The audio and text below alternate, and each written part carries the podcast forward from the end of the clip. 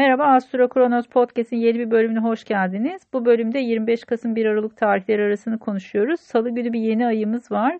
Koç burçları için bu yeni ay her şeyden önce eğitim, yurt dışı, uluslararası konular, e, seminerler, eğitim, kongre bu alanlarda daha fazla gerçekleşecek. Eğer bu konularla ilgili önünüzde bir gündeminiz varsa burada biraz organize olmaya ve e, çok fazla dağılmamaya çalışın. Çünkü yeni aya biraz uzaktan da olsa Neptün'ün bir kare açısı var. Bu yüzden de dağılmaya müsait bir yeni aydayız açıkçası.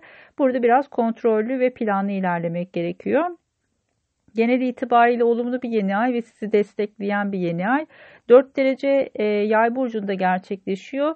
Bu da ateş elementinde ilk göstergelerde göstergeniz varsa e, 5 derece civarında.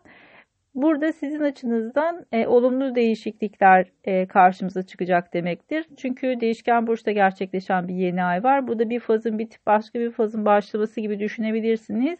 E, bir oluşumdan başka bir oluşuma geçiş aşamasıdır. O yüzden de burası birazcık daha başka bir kapı aralayacak, başka bir kapı açacak size.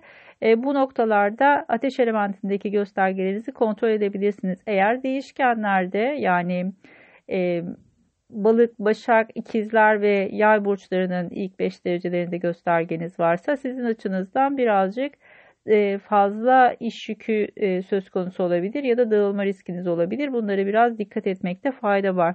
Venüs Oğlak Burcu'na geçiş yapıyor aynı gün içerisinde e, ve sizin 6. evinizde sağlık, ofis alanı, iş arkadaşları, özellikle Oğlak Burcu'nda göstergeleriniz varsa sizi birazcık daha etkileyecektir. Bunu kontrol edebilirsiniz. E, çarşamba günü e, Ay Yay burcunda Neptün'le bir açısı olacak. E, 9. evinizde sizin e, yer alıyor biliyorsunuz Yay burcu. Burada biraz yanılgılara açığız. Özellikle yasal konularda dikkatli olmakta fayda var. E, her şeyden önce e, iş yaptığınız işle ilgili olarak planlı ilerlemeye çalışın. Biraz dağılmalar olası gözüküyor. Çarşamba günü riskli bir gün bu anlamda. Perşembe günü için e, her şeyden önce Merkür ve Neptün'ün çok güzel bir açısı var. Rüyalarla ilgili e, oldukça renkli bir e, gün olabilir.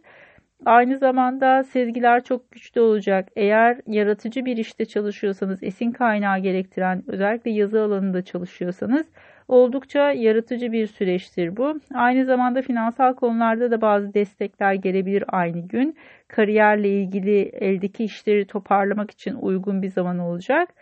Cumartesi günü e, özellikle hilal fazı gerçekleşiyor. Bu yeni ay zamanında karşınıza çıkan konu ne olacağı muhtemelen cumartesi günü belli olabilir. Aynı zamanda vergiler, sigortalar gibi konularla ilgilenmeniz gerekebilir belki de. Pazar günü birazcık daha sosyal hayat, dernek, arkadaş grupları ile ilgili konularda bazı e, beklenmedik gelişmeler olabilir ya da planlarınız varsa bu planlar aksayabilir belki. Biraz gerilim doğabilir bugün. E, bu, bu nedenle birazcık daha açıkçası e, B planınızın olması faydalı olacaktır. Keyifli bir hafta olmasını dilerim. Görüşmek üzere, hoşçakalın.